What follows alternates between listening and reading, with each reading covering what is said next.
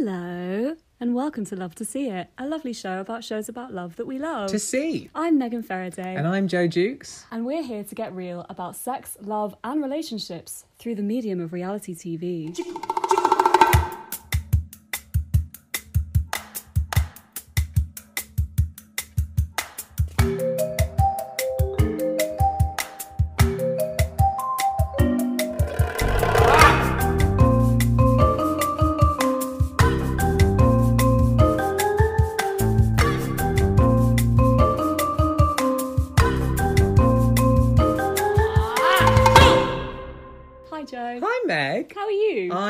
Doing well. Today has been mega warm, but one thing that I've discovered is this evening I feel a bit like an action figure, like straight out the packet, Why? like a fresh, clean doll. I don't normally shower in the evening. Mm-hmm.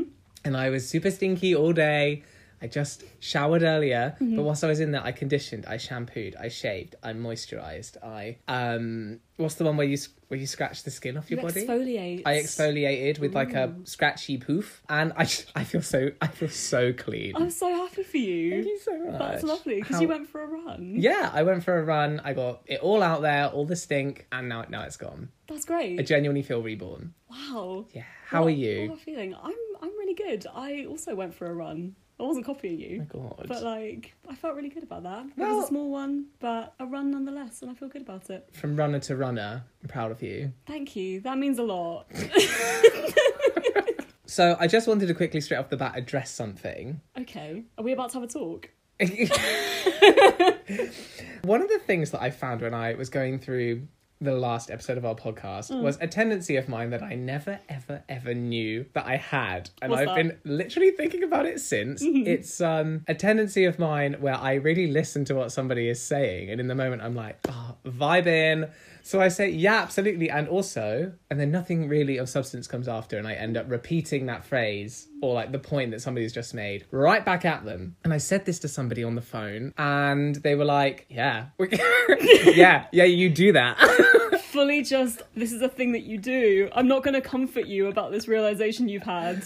Yeah. I'm just going to say that it's true. the way that you're reading yourself is accurate. at me. oh my god. Stop. But um, it just got me thinking about like all the gender dynamics that go into like how entitled people are to points of view and conversation and things, um, and how even though I'm not somebody who completely identifies with maleness or is comfortable with the category male, if one is socialized male. Lo and behold, these kind of speech patterns emerge, and there I can see the toxic masculinity in myself still present, you know? But this is interesting because even as I was editing this today, I literally didn't notice you doing this. Maybe I cut loads of it out. Maybe, but well, I, I don't. it's like, hide the truth! no, but but even when we were having our our conversation, I didn't notice you doing it at the time. So maybe that says something about how I have also been socialized to respond to people repeating my points of view and taking that as being validated. I didn't have a problem with it. Maybe that in itself is a problem. I don't know. I think it just goes far enough to like explain why our conversations flow so well in that case. Probably. Gender. Also, you hate to see it. You do. Or in my case, you don't feel anything about seeing it because you're so used to it because you've been socialized as a woman. So Gender. You always fail to see it. yeah. Something that started to happen is that we've started to talk to each other in French, but neither of us can really do it. So we just say words that sound funny and we put too much emphasis on the end of words. Ah oui, nous parlons français. Très bien. And I get I get a bit anxious actually because sometimes I'm like, what's Joe said? Can Joe speak French better than I can? But then what you're saying doesn't really make sense, does it? Yeah. So I, I Can I speak better French than you? The answer is non. The best thing is when you can think of an English uh, noun that ends in like ing Mm-hmm. and then use it in like a verby phrase. For example, what was it that we said earlier? Et du shopping. Tu faisais du shopping. You used to do shopping? Is Sure, why not? I mean, I like just to take a stab in the dark and see where the ships fall.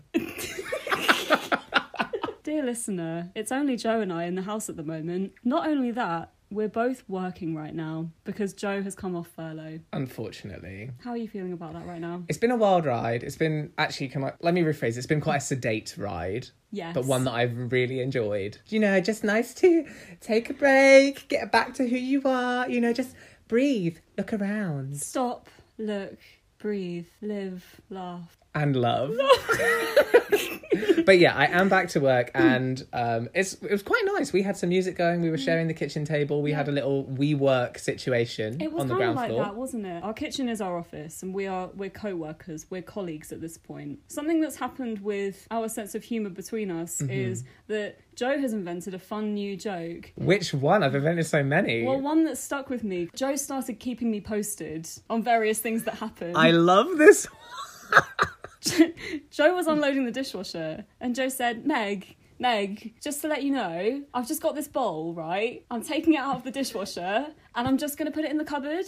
That's it. The, the bowls are done. They're in the cupboard. And what I'm going to do now is, uh, I think I'm going to go with the the chopping boards, if that's all right for you. So I'm just going to. I've got actually got to turn around to put them in the drawer because they're over by the oven, not the sink. Um, and then once I'm done with that, I'm going to move on to putting the plates away. You've got to stack them in size order. Let's And at this let's point, I'll just start resisting the urge to scream because, like, I get interrupted doing actual tasks to deal with this. Today, Joe asked me how my lunch break was, no, that was funny. as if I'd gone to the shops, and I was like, he was. Joe was like, Did you "Where go anywhere nice for lunch then? And I was like, I've been in the kitchen. And Joe said, Oh, did you bring a packed lunch then?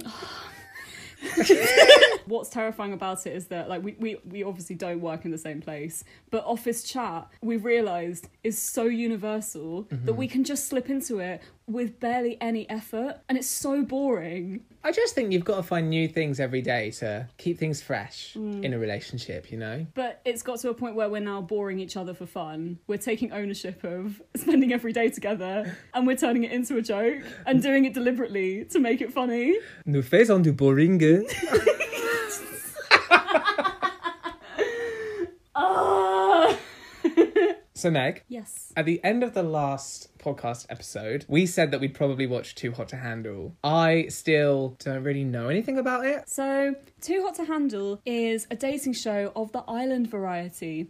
So, this involves a bunch of hot singletons being taken to a very beautiful remote location and seeing what happens between them. But this has a twist. I mean, at the moment, it just sounds lovely. How I've just described it might make it sound reminiscent of Love Island, but the twist is all of these contestants are not allowed to have sex with each other. Not only that, they can't even touch each other. What do you make of Oh that? dear. oh blimey. that must be really hard for them. Yeah. Well, we're, we're about to see how hard it is because uh, you know the question is: Is it going to be too hot to handle? Is it going to be too hot for them to handle? Is it going to be too hot for us to handle? That's my question. What do you reckon? Well, I guess it depends on what kind of hot you're using because if it was above 32 degrees, it would be too hot for me to handle anyway. But like, if it's just about not having sex, then I would win. I would smash yeah, that. Yeah, yeah, you would win right off the bat. And you would think that it wouldn't be too hard, but we have to remember that the word hot in Too Hot to Handle actually contains a lot of meaning within it. It's not just about the temperature, it's not just about hot and steamy sex. All of the people that are going to be featured on this show are hot, So it is essentially Love Island, but without intimacy. not without intimacy, with desire for intimacy, but barriers on intimacy. As a premise, I, I really I still can't tell if it's going to make me super angry or super interested because I think it will either be about like sexy people wanting to have sex, full stop, or it will be about like desire and yearning and self control and those things, which could be kind of cool.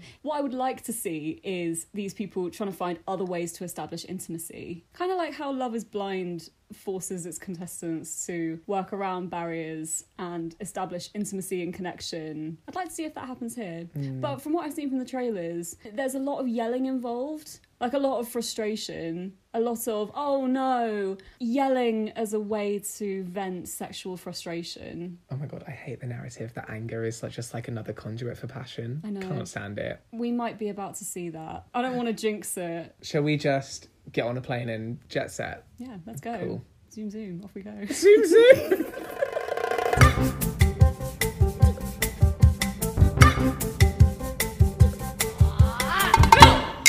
Way! Way. Oh, great. We're back. Woo. Joe, what just happened. Not that much just happened. No. We were surprised to see that the episode was only 40 minutes rather than an hour. Essentially, the show was like, this is a show that's about sex, but not about sex, but we're only going to reveal that, reveal that to the contestants at the end. So we kind of like knew this thing was coming the whole time. Uh, and basically, these super duper hot people from all around the world had been gathered together for their thirstiness and their looks. We were introduced to this paradise island. They kind of filed in one after the other.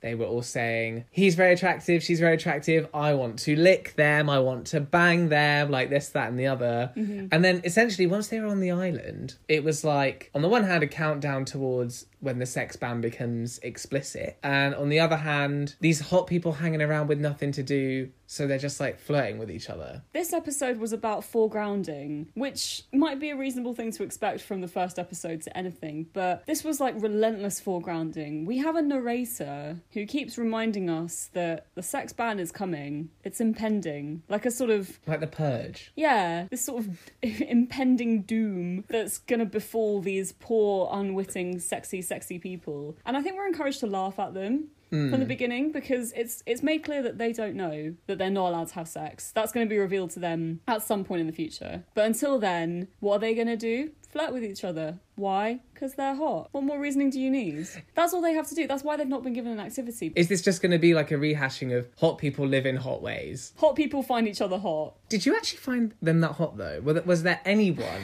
who was like, ooh, Interesting you say that. Um, I'm not normally attracted to really, really ripped men. Some of them I was like, yeah, you're pretty good looking. But when they start to talk, that's when I found myself being like, "Mm, I'm not actually too sure about you. what were they saying, Meg?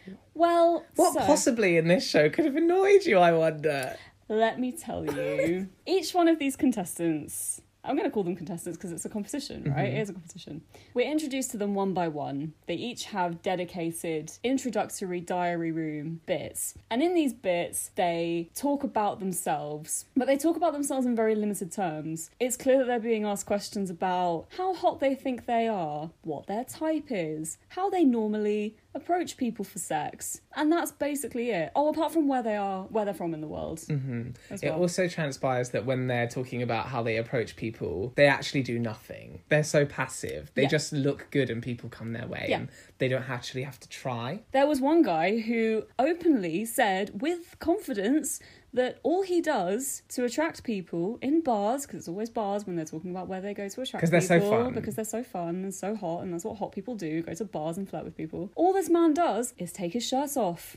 That's it. I've never seen that happen. Have you seen that happen? What kind of bars do you think he's talking about? Because I imagined like a cocktail bar. Well, I have to admit, like when he said it, I was like, "Is he gay? What kind of bars is he going to?" Because like it happens in gay spaces, like obviously. Mm-hmm. I feel like if I was in a straight socialite, hipstery, fucking neon lit bar with some craft beer behind you, do you know what I mean? Yeah. And somebody like took their shirt off, it would be so weird. It would be so weird. That's what I thought. I would look at him strangely, and then I would probably leave. I would certainly not be enticed to say hello. He seems to think that if he is shirtless or if he is naked, like that's the only variable he needs to change. it's enough of a requisite. yeah, to attract people, he doesn't need to say a word. He just needs to be a bit more naked. And then, as if by magic or magnetism or fucking pheromones or whatever, women will just flock to him. Somebody in the show called themselves a star and said that they had a gravitational pull. So that language was echoed throughout. And it's language of passivity, isn't it? Mm. And it's interesting passivity because it's like he seems to assume that women don't have a choice but to be attracted to him, but he also doesn't need to do much in order to do the attracting. He just needs to be his physical self, like very ripped physical self. Yeah. And he will obtain a sex partner within seconds, apparently, which I don't believe is true. I'm going to go out on a limb and say I think that's wrong. I think that this is a fantasy. Oh, you think that he's just lying for the camera? Yeah, he is lying. Either he's lying or he's deluded because I don't think that that hmm. ever happens in real life, and I think he could probably be arrested. for what? For lying on TV? No, for being naked in Oh. somewhere like a bar. Like, But did you know that um, nudity is? Wait, I think it was you that I spoke with to about this. Nudity is not illegal. yes, it is. No, like nudism is not illegal. Yes, it is. Are you being serious? Yeah. In what context is it not illegal? Because I like. I think in all contexts except for like indecent exposure. Okay, but where do you draw the line between nudity and indecent exposure, like in the law? So this is what the BBC says.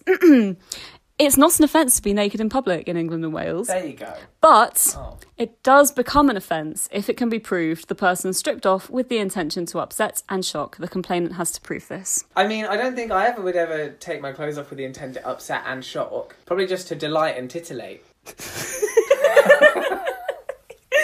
delight and titillate who? Yourself?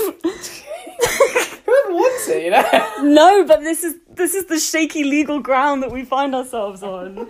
Goodness me. Certainly in the language that people were using, is like there was this automatic way that they were describing themselves as like hyper macho, hyper successful, hyper sexy in these like ways that kind of make themselves sound really infallible. They're just like, I am the perfect human being. I am like like you were saying, I'm a fantasy. Like I mm. am a fantastical human being. Mm. But at the same time, yeah, their their approach to being hot was so pre-given that it almost like denied any human agency. It's like they, they don't fully understand what makes them hot aside from their aesthetics. Yeah, I mean, sex for them seems to be inevitable. Sex is something that just happens to them all the time because they're hot, right? They don't. Mm. They don't need to exercise agency. It just happens. They just get women or get men.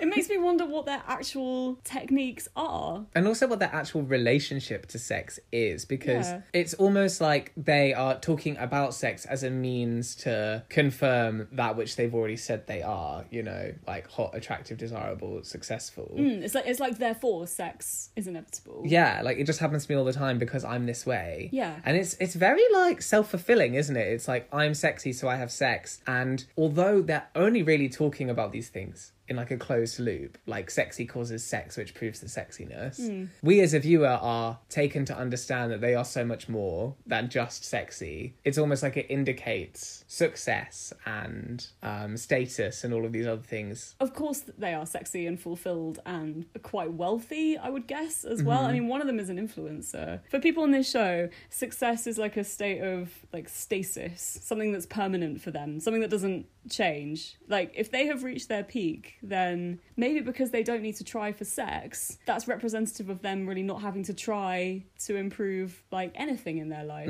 like I just said, I wonder what their actual relationship is to sex. Mm. I, I want to know more about like their relationship to these things that define their sense of self. The impression that we get of these people is so flat. I kind of thought that this was going to be a show about like desire, but I haven't seen it yet. yeah the blind spot is like what there is to desire about each other that is not about physicality Mm. all they talk about in their conversations with each other is either what their type is who they think is fittest in the group and what their tactics are for finding sex partners that's it the conversation doesn't go any deeper than yeah. than their sexual practices which is weird Do you have a type? do i have a type Yeah.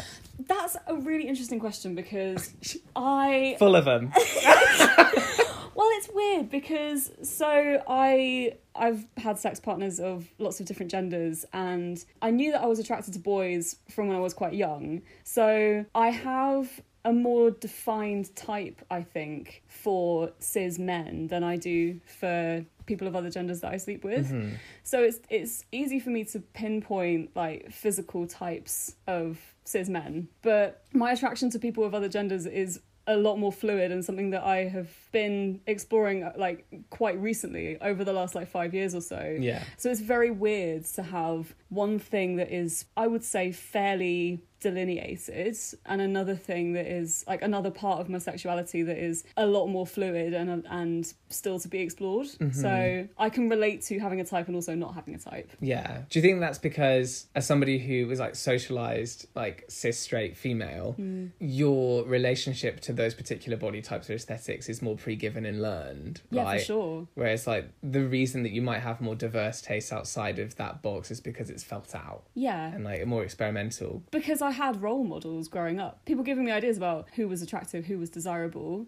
That was definitely a social thing. Exploring the wider aspects of my sexuality has been something that I have really driven myself on an like as an individual and I've done that consciously. I think I've definitely unlearned some of the things about cis men that I was quite attracted to Mm. before, or at least I can Easily recognize. done. sure.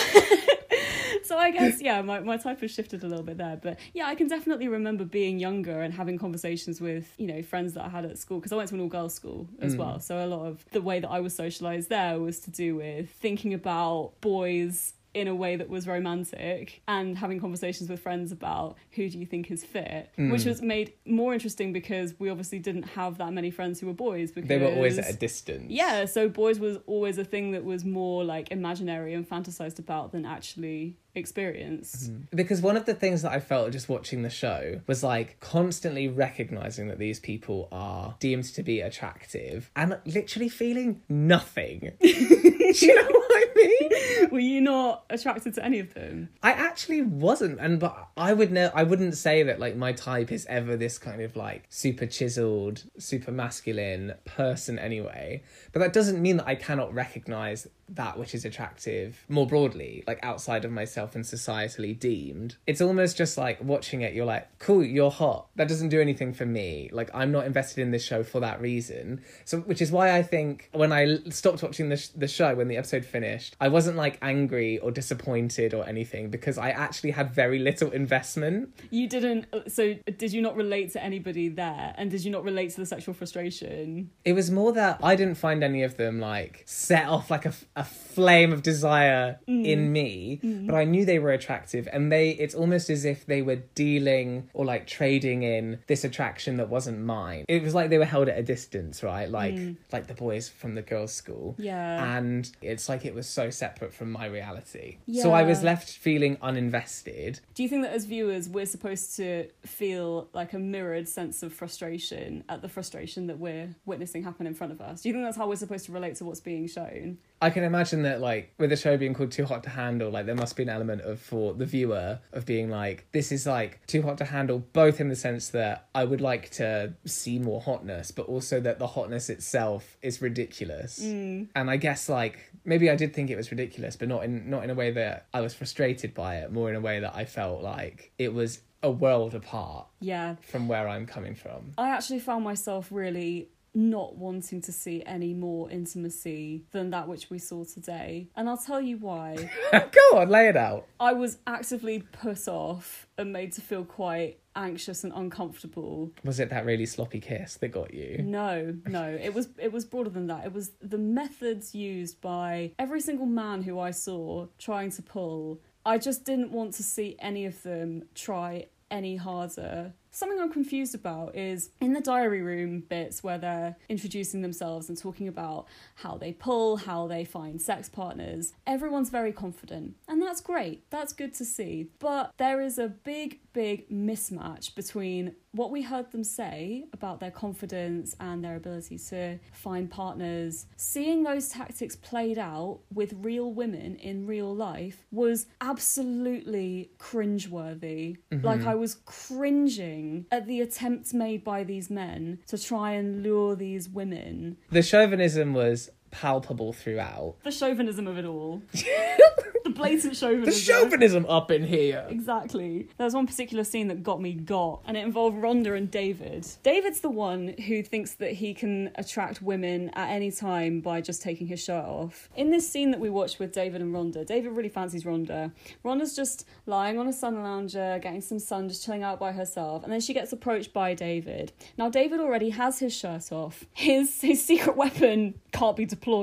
So So what he resorts to instead is some of the most cringe-inducing conversation I've ever heard in my life. Their conversation literally starts with him talking to Rhonda about how he notices that she's looking at his dick. I guarantee she didn't take one look, and he was like, "Lol, stop looking at my dick." It's a classic move. And she was like, "Ah, ha, ha, ha," and he was just looking at her like he wanted to fuck her. And I'm like, dude, surely you can strike up conversation about more than your own penis.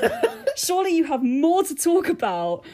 Um, I don't know if they do. so one, so another thing about David to remember is that he has a lot of sun cream on his person. Weapon. That was his second secret weapon. David, in the absence of his primary weapon to use, and I'm using the language of weaponry because that's also the language that's used about um, sexual pursuit quite often in this show. There's a lot of reference to like the hunt, yeah, the, the, hunt chase, pursuit, yeah, ha- having a target placed on something or someone. Yeah, uh, it's it's the language of animalism and warfare. That's the metaphors Mm-hmm. that we get. Without his primary weapon of his bare chest, what he decides to do instead is to give her some sun lotion. Now that's quite a gentlemanly thing to do. He describes himself as a gentleman because obviously he's British, so of course he's a gentleman. I guess that comes with the accent. And he's definitely more of a geezer than he is a gent, but I think that's by the by. I don't trust men that call themselves gentlemen. They're always lying. I always think that conceals sexual predatory. A self-confessed gentleman is not to be trusted. Would you Is- agree? Are you saying it's something you earn rather than something you deploy? I don't think it's anything to aspire to.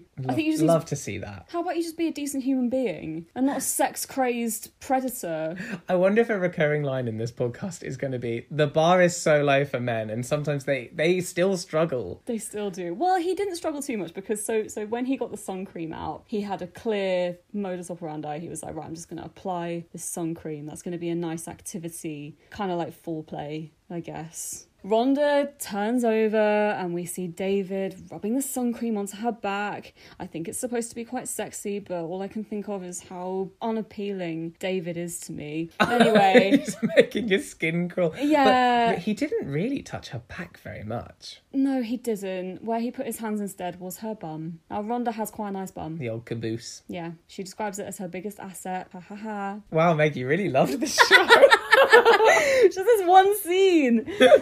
So David's having a great time rubbing away on Rhonda's bum. Mm-hmm. Smoothing it, it, it feels really weird to look at as well. It feels like something that we shouldn't be seeing. I didn't want to be seeing it. And I was wondering if it's supposed to be a titillating scene for the viewer. I was so aware of David's nerves Yeah. because he didn't know what to say because he obviously doesn't he know how so to out of his depth. because he doesn't know how to talk to women. So, as a viewer, would you like to know what it was like for me? Because I happened to write a note about this scene. It says ass touching, that's hyphenated with Mm-hmm. a colon. It does nothing for me, comma. It feels deadened. Deadened is the word. They're being so self-referential about what they're doing. It goes Mm-hmm. from talking about his dick to talking about Rhonda's bum, and then David finishing the conversation by saying, "Thanks for letting me rub lotion on you." What, It's wa- not what was he after? well, he's communicating via touch, obviously, because all he wants is sex. Because all anyone wants on this island is sex. So there's literally no need to have any conversation about anything apart from that, is there? I found it uninspiring and deeply unsexual and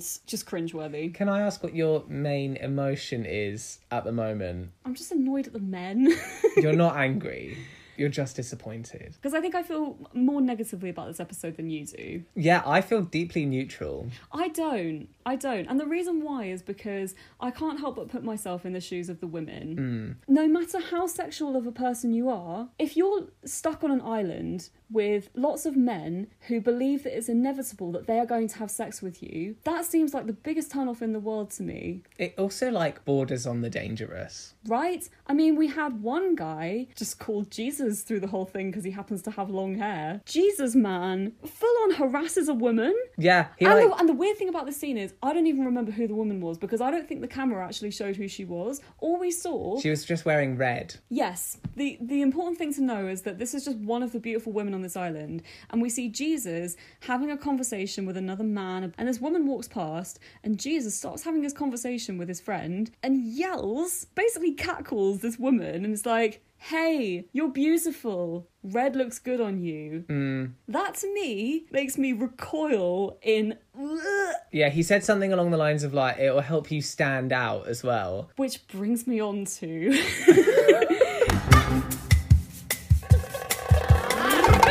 I think that it is very, very interesting that this co- this show is a competition, right? It's a competition to not have sex. Mm-hmm. I think that there is more to this competition than meets the eye. Oh my god, tell me more! Because I don't think I've I haven't got there yet. Like for me, it's just one level. So please take me to deeper. me, there are levels of competition here. Mm-hmm. It's not only competition about who can resist having sex for the longest. What's foregrounded here is also a competition about broader desirability related to um, sexual appeal but not restricted to that. Part of this episode that I found the most interesting was when all of the contestants are brought on. They're brought on one by one and they're just in this area having drinks with each other and they're allowed to just say hi to each other, introduce themselves to each other. There's no presenters, there's no other people, there's no one to mediate the conversation. So it just sort of happens and this kind of these little groupings and attractions and pairings kind of organically mm-hmm. form. It looks as though they're just allowed to get to know each other for maybe an hour or so and just to see what happens. Now, something inevitable that happens here is they all start talking about how hot each other are. Some of them make mild attempts at chatting other people up. Yeah. But what I found more interesting than that was the other sort of social bonds that we saw forming. And these are pretty gender segregated. So we had little groups of women talking about how fit everybody is and who their types are and who they think's most attractive. This happened a little bit with the men, but more so with the women. There was a group of three. They were talking about the men that they found really attractive. But then they started talking about one other woman. Do you remember this? Was her name Francesca? Yeah, they start talking about Francesca and then they sort of bring Francesca over. And Francesca, in this moment, is very clearly demonstrated to be like an outsider, I think. This is the hmm. moment where Francesca as a threat is introduced. Yeah, because she's an outsider, but also like from her very first minute on the show, she is positioned as the alpha female. Yeah. Yeah. The most attractive. She's the one with 310,000 followers. Mm-hmm. So she's like brought into this group of three. To me, yeah, this is an important moment where social competition starts to brew. I had a sense in this first episode that the way that winners and front runners are going to be decided is not only who is the most physically attractive, the most beautiful, the most sexually desired, that is going to bring with it a certain sense of like power over other contestants. So, in a very gender segregated way, some contestants are going to constitute a threat to others. And I think Francesca is already positioned to be coming out on top because she's very desired by a lot of men. Mm-hmm. I They like flock to her. yeah, and there's a tension between her and Chloe mm-hmm. immediately. Francesca and Chloe are both quite into the same guy, aren't they? Yeah, tall Harry Tall from Australia. Harry from Australia. Tall Harry with a boyfriend Dick. I okay. Which is a whole other point. Later on in the episode, the contestants have a make-up competition. a makeup competition. Make-out competition. Oh, of- oh, I, I actually forgot Like a about kissing it. competition. Wow, pass me by. Tell me if you remember this. In this competition, the person who so one of them's blindfolded, somebody else from the circle comes up to kiss them, and the blindfolded person has to guess who that person is. Right, so they're so they're judging each other based on kissing Mm-hmm. ability. They're, they're like making assumptions based on how good of a kisser they are. And Harry's the first one to be blindfolded. Chloe's the first one who to kiss Harry. Yes. Boom. Chloe really fancies Harry. Chloe kisses him. Harry takes off his blindfold and says, "I think that was Francesca." Dum dum dum. Do you remember the look on Chloe's face when she sat back down? Yeah, she she bites her nails when she feels a bit awkward. Yeah. I've gleaned. Yeah, she felt gutted because she really fancies Harry, and she was like, "Why didn't he know that I was the one that kissed him?" Mm-hmm. Because because he was blindfolded, babe. because he was blindfolded, but she really wanted it to be her. So he clearly fancies Francesca, and that's a bit shit for Chloe. When Francesca is blindfolded, Harry stands up and kisses her, And it's like anxiety confirmed. yeah, Harry has a great time kissing her. So there's a competition between them as well as a competition in themselves to not act on sexual feelings. Yeah. I think it's interesting the point that you were saying about sex and desirability, like kind of feeding into somebody gaining power in this environment, whether that's social or power in terms of like their position in the competition. And I don't know the lyrics, but I know that you will. It's like that Janelle Monáe bridge or chorus. Oh, everything is sex except sex, which is power. You know, power is just sex. Uh, Something about screwing me, I'll screw you too. Yeah. It fits, right? yeah, sex is power, power is sex. And I mean, who needs Michel Foucault when you've got Janelle Monáe? Just what a way to get into talking about the fact that like sex can just be this immediate corridor towards power, whether that's power in an official sense or in a social sense, and the way that like these two things are co-structured in everything we do. Mm. If you desire something, that thing has power over you. If you are desired, you can also gain power through that. And I don't disagree with anything you said earlier, but I guess one thing that we should probably acknowledge is the way that these women have at least entered the show feeling empowered through the ways in which they have been desired in the past and consider themselves desirable. Yeah, they take a lot of pride in their sexuality and being sexual people. Mm. And I guess that's really good to see. And it's really at odds with the way that like sexual behavior is like described by like the producers of the show. There's a clear link between flings and meaningless sex. They've problematized quote unquote meaningless flings. Finally, at the end of the episode, when it's revealed to the contestants that the twist is they're not allowed to have sex with each other. Y'all wanted a twist, eh? and they got one. Um, the justification that's given is to encourage them to develop relationships that are more than meaningless flings. Can I use this as an opportunity to say that I just think it's interesting that Please do. um, this island where which they stay is explicitly phrased as a paradise. Yes. And what followed from that, I I thought was so much language around wildness uh, and around the hunt, like we've already discussed, and essentially natural Garden of Eden like imagery. Like if I say Garden of Eden to you, what what do you think? like freedom, um, natural beauty.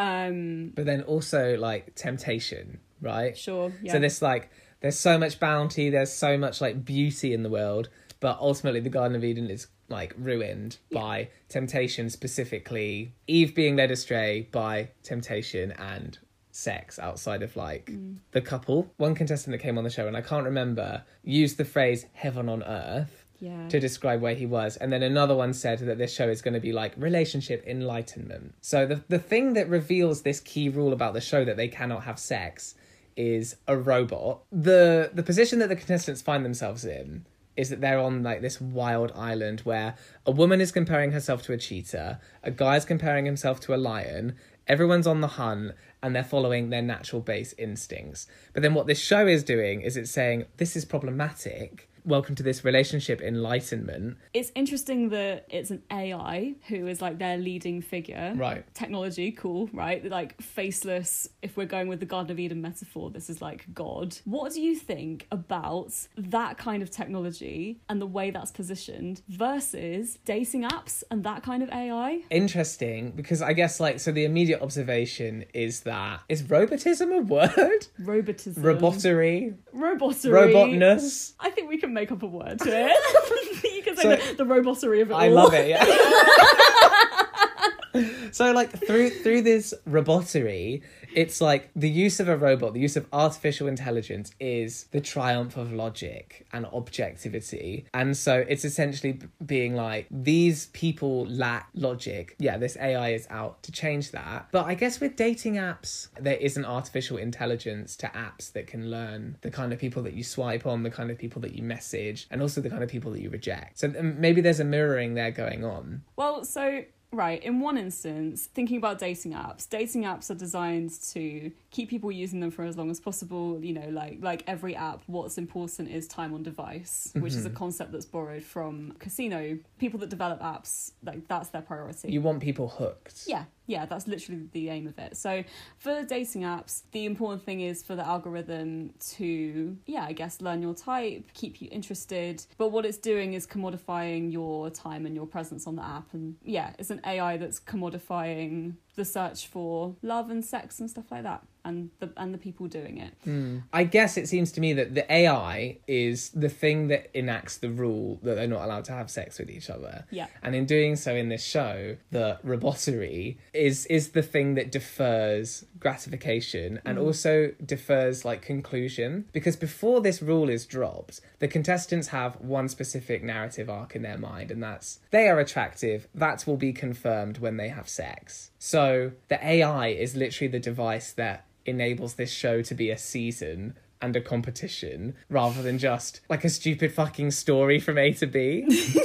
and in doing so, that's probably the act of commodification, right? Because without it, this show is not, nor would it ever be entertaining. Yeah, exactly. There's something to be said about worth mm-hmm. more broadly. Something that we haven't mentioned is that the longer that these contestants stay on this show and don't have sex, the greater that the chance will be that they will win a cash prize. What's the value of that cash prize? Hundred thousand. A hundred thousand. But with every transgression, the group collectively loses money, no matter who committed the transgression. That's my understanding. yeah, so everybody loses out. Hmm. So do they each get a hundred thousand pounds? I think maybe it's shared. I don't know. But anyway, so there's a monetary value attached to abstinence from sex, which makes me think about worth attached to sex and abstinence from sex, you know, most of all. I In, guess in the most traditional sense. I can't help but think of it as as regression because being socialized in Catholic education, this is definitely something that was hammered into me. You know, worth attached to sexual abstinence. There was an assembly where uh, this this group of like I think they were youth activists or something. They were they were part of a group that were like activists for sexual abstinence, and I remember them giving this whole performance and spiel about about purity and abstinence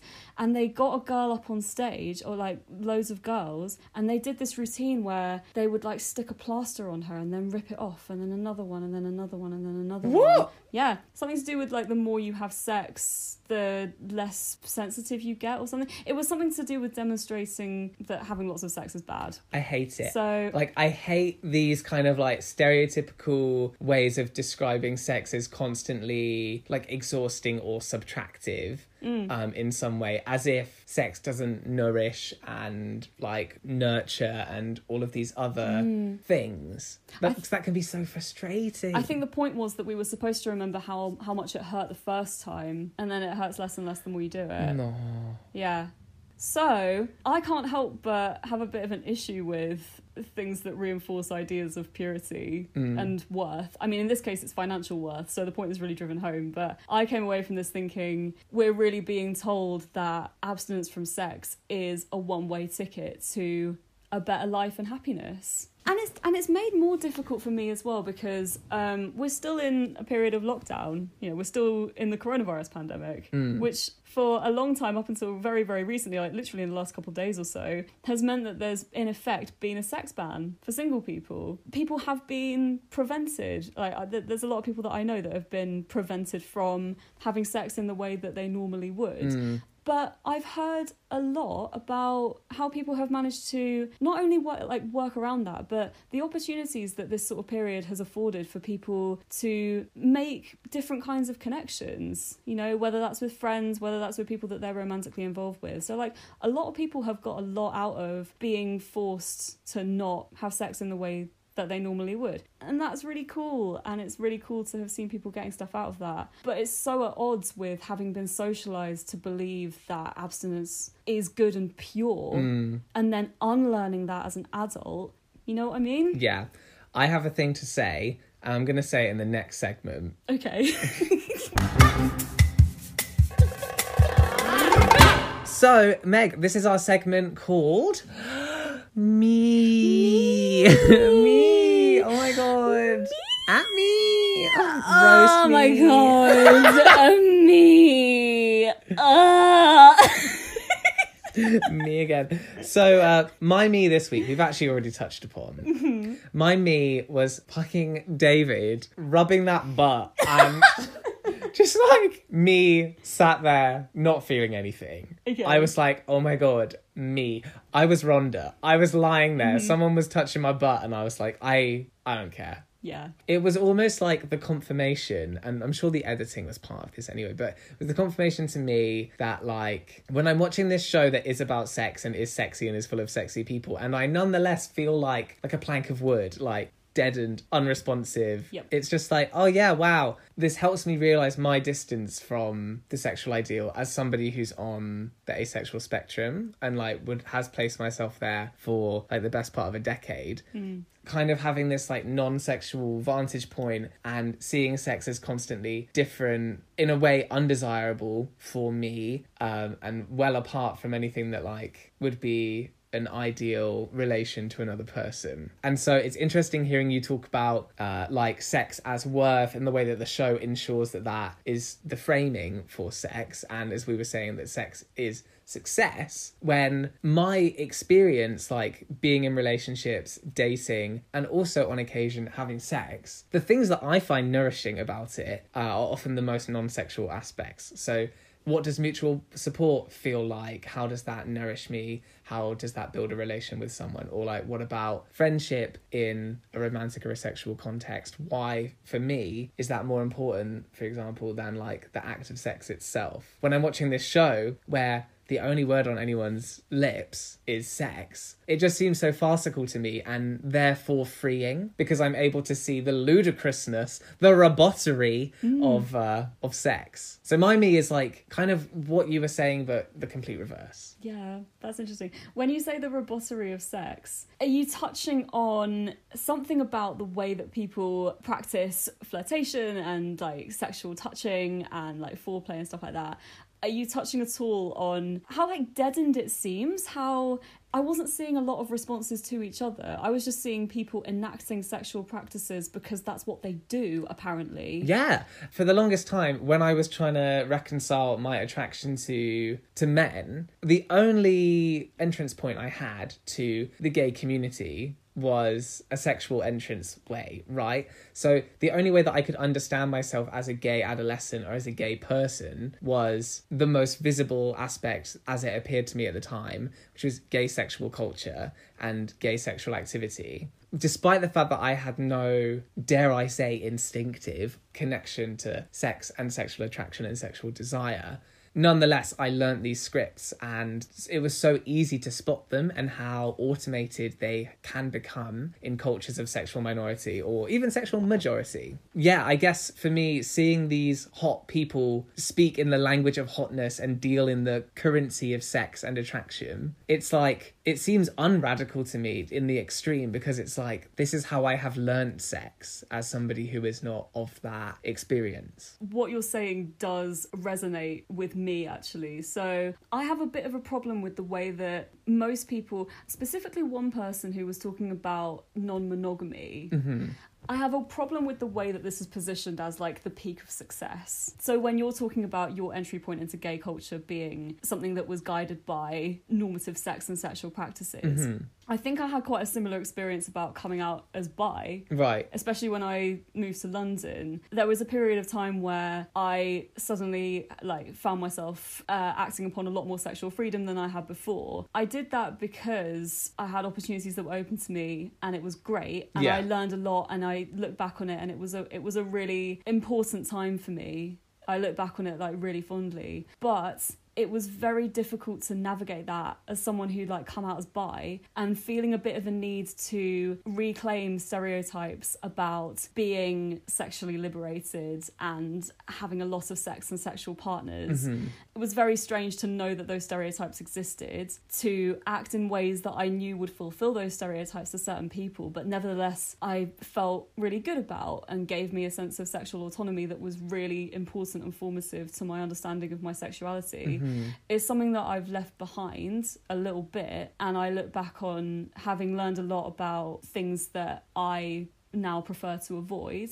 But I have a complex relationship to it because the act of doing it and asserting autonomy through it is complex because it's in the face of stereotypes. Because I could Yeah. be looked down upon it upon for doing it. And now having left it behind, it's not that I regret it at all, but some people could view me, you know, going through that time in my life and now having kind of grown past it as having left behind a certain way of living my life that was less pure you know to return to the language of purity you know i can't help but kind of use that language because that's how i was brought up And so th- there's something like very queer there, just even in the subtleties of what you were saying, in the sense that if by having more sexual partners and being more sexually adventurous, all of a sudden it almost appears as if your engagement with sex is more throwaway and more like transient, when even maybe that isn't the case. Not at all. No, no. I, I learned more about myself in the space of a year or less Mm-hmm. than I felt like I had done for decades before in my life. You know, and I was I was doing it for myself first and foremost, which again kind of puts me at odds with looking at figures on this show pursuing sex for what feels like quite individually driven ways, like not necessarily looking for connection, and that being positioned as bad.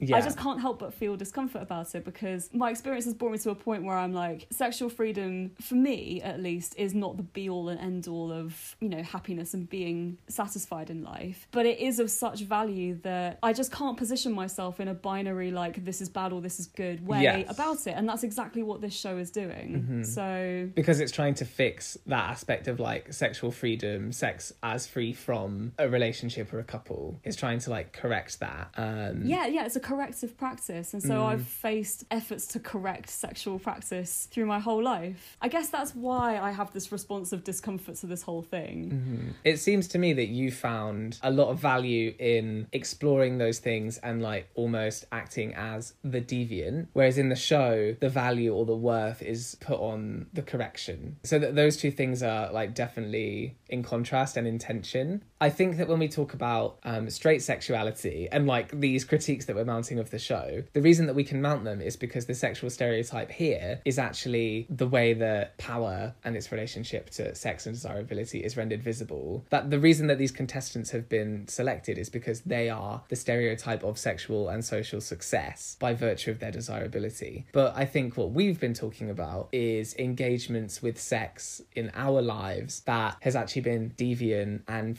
freeing and emancipatory because of its deviance you know what i mean Yeah. and even if for me the deviance of that sex um even if i wasn't participating in sexual activity Yeah. or just engaging in the sexual culture the deviance of that sex was educational freeing and helped me to develop and learn and grow into a subjectivity or like a personhood a new stereotype that was bigger more developed and deeper than that sex originally my frustration with this show is that the sex reproduces the sex reproduces the sex. And so we're left with this 2d image of these hot people being hot and it's like Yeah. it's like you can't go anywhere The promise here is that once you are prevented from acting upon certain desires, you will come out with a richer relationship with somebody because of that. Mm-hmm. But again, like Love is Blind, what it's really doing is just delaying the inevitable, which makes it this circular thing of hot people being hot and wanting to have sex. The twist just being it's just delayed.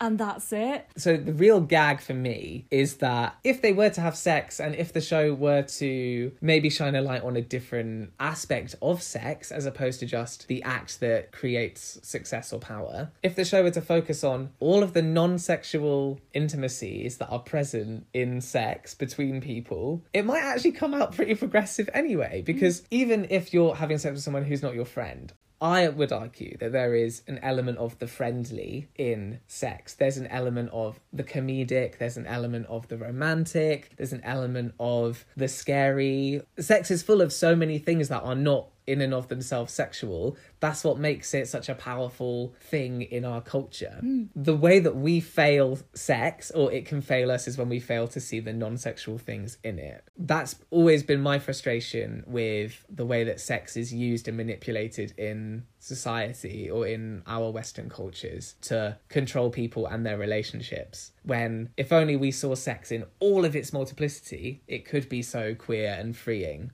we never seem to be able to let it do that to us or let ourselves do that to it. Mm. And I fear that with this show, it's going to be the case that in the characterizations that we're going to see, I fear that the characterizations are not going to go further than hot people wanting sex. And that reduces these characterizations to things that are very, like, almost kind of siloed to individuals and just mm-hmm. individuals just being hot and sexy and wanting to have sex. And I just wonder how far really these forcibly non-sexual relationships are going to develop. You know, we, we've we've seen some spoilers already that again because sex is positioned as inevitable, that there are going to be tensions involved with who sleeps with who and who reduces the monetary value of the prize, and that just seems like a like you said like a failing. Mm. There's really there really is an opportunity to see richer characterizations of the people that we're seeing, and I just don't think it's going to happen. I think what we're going to focus on is just sexual desire being sexual desire. People wanting to have to like functionally fulfill sexual desire and not explore the ways that it can kind of facilitate richer Yeah. interactions Well, because you said it so well, like the show sets up as that sex is an individualized practice that makes an individual. Mm. Like it's something that you can accumulate or score points from or Yeah. profit from. And it pretends that sex is not something that can connect people. The idea that you yourself can own something in sex.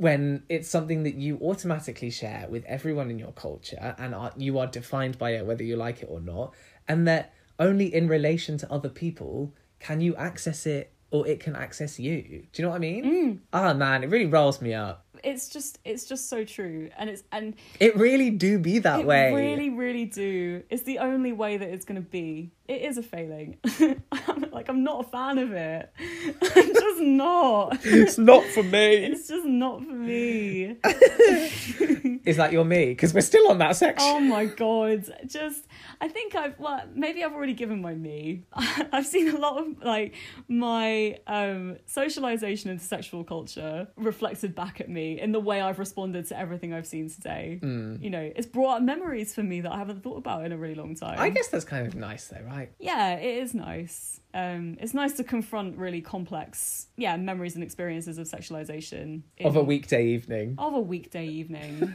after work. I enjoy being able to look back on a series of like very different, very variant, very deviant experiences in sexuality and be able to see like the kind of relatively peaceful state that that's brought me to Mm, today. And that's really nice to reflect on. Yeah. When I see these people on on, you know, on the TV like in this kind of state of stasis, to me that's actually quite perturbing because I I guess my experience has been quite turbulent. I think I'm kind of grateful for that. Yeah. And I'm grateful to not be in a state of mind where I think that I've reached some sort of pinnacle of sexual enlightenment. You know, to return to language of just- enlightenment. That's exactly what I was going to ask you. I was going to be, but you wouldn't describe it as a sexual enlightenment, would Absolutely not. No, and I don't want to be in a state of enlightenment. You're not the sexual Buddha. No, and I don't want to be. Because it's a lie. Because it's a lie. It's a Um, fantasy, as we said at the beginning. Yeah, I guess that's my me. Lovely. Thank you. That's my me. So, Joe, how queer is it? How queer is this show? Like we've discussed so much already about the the queer themes that it's generated in us. Mm. But I guess my question is like how much of that is because we are queer viewers and Yeah. like we have this experience already that will dovetail or contrast with what we see on the screen. I think it helpfully opens up a conversation about sex because the narrative that we would expect to see is that sex and pleasure go together and pleasure is only accessed by acting on your desires which comes through sex. Easy peasy.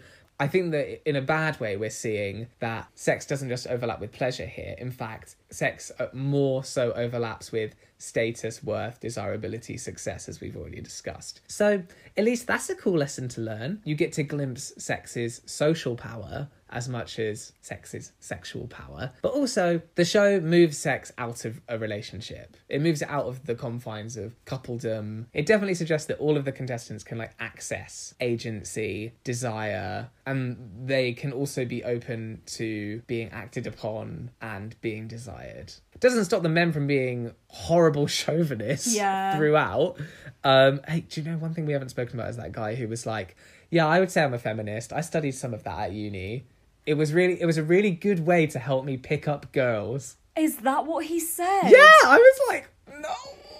Oh my goodness. He knows the word feminist, I guess. Mm. I guess he knows in the abstract that women have rights. He's instrumentalizing that knowledge to be like, shag me. Yeah, that's like another point on his fuck me card.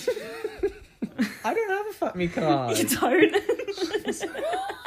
This is this is all me suggesting that it could possibly amount to something that is a little bit queer. yeah. And I thought about this. The reason that it is not queer is because the sex that it portrays is apolitical. The things that we've been discussing right now is like the ways in which sex has helped us or engendered for us, or at least been a bit compatible with our like political personhood emerging, and that being in some way different, counter, etc. The sex in the show is apolitical because if you don't have sex, you win, and if you do have sex, you lose. Bish bash bosh. But a queer sex is like, no matter how you use it, by virtue of it being queer or doing some kind of queer work, you will be emancipated. The system will be troubled or changed. That's not what this show does. No. And I don't think this show could ever do that. So my answer to is it queer though is nah. We just had a big conversation, right? That was like sex contains all of these extra things. That's what makes it valuable. Um, that's where its power really is. Yeah. The show might equally prove that there are other routes to friendship, solidarity, romance, all of these other things outside of sex. And like, I'm sure that is the case. But by forbidding sex, I predict that it would stop it from happening because by saying you you all can't act upon these things, it, it's only just going to cement cement the things that they're feeling and what they want, right? Like you always desire the thing that you can't have. So I don't know if they're going to be able to look through not being able to have sex to the things that they could have afterwards. Yeah, I, I believe I'm right in saying that the show what what what you see in the following episodes is quite a lot of challenges that are explicitly designed to ramp up sexual tension in order for it to just not be followed through by mm. any actual sex at all. Or forgotten about. So the whole show, despite it purporting to be a show that is teaching these contestants a lesson about the value of non-sexual experiences, what it's actually going to do is just ramp up sexual tension to the point where it's all they and the viewer can think about. Sounds pretty monotonous. We know they want to fuck each other. That's what we're told in the first five seconds of the show. Maybe they'll fall in love. I hope that happens. That'd be nice. But they don't sound very interested in it at the moment. I hope they have more to talk about than sex, but it's going to be made very difficult for them by the format of the show. Bless.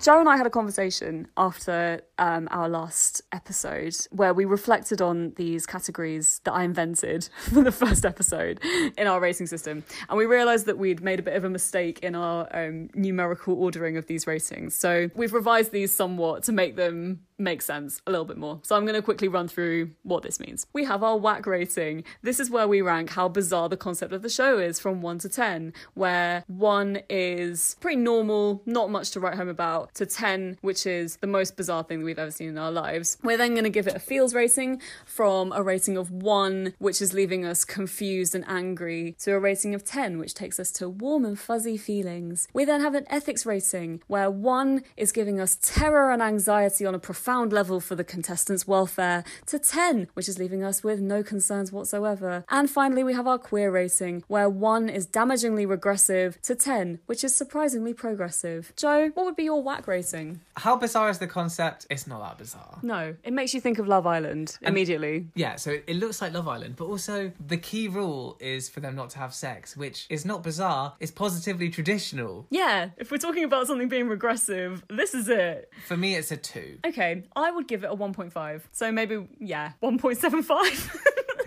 I'm quite happy to give it a 1.5. okay. In terms of feels, I didn't expect to be as annoyed as I was by it. But I, I- can't lie. Like, I was annoyed. It definitely didn't make me feel positive. Like, I felt that I lacked an emotion when it stopped. So hmm. I would be inclined to give it a four or a five. I'd give it a 4. Cool? Yeah, yeah. So it's going to have a four for feels. Yeah. Yeah. So for ethics, I don't think people on this show are in any real danger. I'm not as concerned as I was for Love is Blind, for sure. I don't think there's going to be any like massive psychological hurdles for these people. If they get anything positive out of it, it might even be like a nice thing for them to experience. I have very, very few concerns. Yeah. I think the worst they'll feel is a bit of discomfort. Yeah, they're going to feel a bit annoyed and a bit frustrated, but that's kind of it. So hmm. I would give it Like an eight. I'd give it an 8. Yeah. Yeah, yeah, for sure. How queer do you think it is from 1 to 10? I, I actually really struggle with this. Yeah, have me you, Have you got an inkling?